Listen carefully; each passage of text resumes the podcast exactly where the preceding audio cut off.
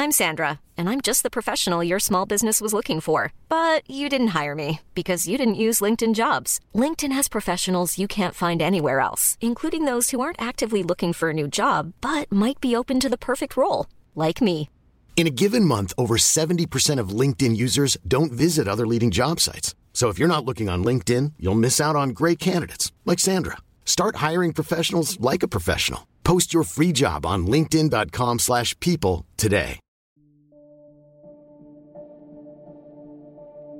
Una delle leggende più creepy e affascinanti italiane è quella della Valle dei Sette Morti. Chi è di Chioggia o dintorni potrebbe averne sentito parlare. Mettetevi comodi, perché vi racconterò la storia di sette crudeli pescatori.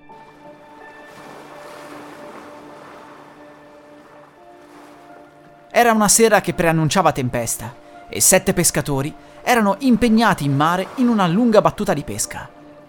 Stanchi, ma soddisfatti, decisero di calare di nuovo le reti prima del ritorno a casa. Successe però che nella rete rimanesse impigliato un cadavere. La povera vittima era annegata e molto probabilmente era lì nella laguna da molto tempo. Il corpo venne messo accanto alla prua e la barca venne preparata per il rientro. Arrivò la tempesta e i pescatori, che in quel momento si trovavano nella laguna nella zona di Pellestrina, decisero di trovare rifugio in un casone abbandonato nei paraggi. Raggiunto il riparo, fissarono la barca, entrarono nell'edificio e accesero un fuoco.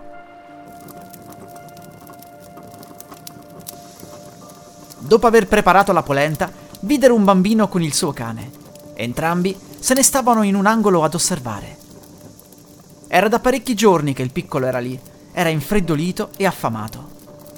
Nonostante questo, i pescatori decisero di ignorarlo e iniziarono a mangiare. Il bambino si avvicinò lentamente con fare timido e chiese di poter mangiare qualcosa. Anziché aiutarlo, i pescatori si fecero beffa di lui e non gli dettero nemmeno un po' di polenta. Poi, ad uno dei pescatori venne un'idea. Così disse: Vuoi un pezzo di polenta? Allora vai a svegliare il nostro amico che sta dormendo sulla barca. Il bambino uscì assieme al cane, poi rientrò e disse: Non si sveglia, dorme profondamente. I pescatori iniziarono a ridere a crepapelle e dissero al piccolo di riprovare. Con grande sorpresa, videro pochi attimi più tardi rientrare il bambino con accanto il tizio che fino a poco fa era morto. Egli puntò il dito verso di loro e disse: Chi fa soffrire un innocente senza motivo e non ha compassione delle sue disgrazie non merita misericordia né pietà. I pescatori, terrorizzati, provarono ad implorare in ginocchio il perdono, ma l'uomo disse che loro rappresentavano i sette peccati e che non meritavano pietà, mentre il bambino rappresentava l'innocenza e il cane la fedeltà. Elencò tutti i peccati che avevano commesso e man mano che li ascoltavano, i pescatori caddero morti uno dopo l'altro.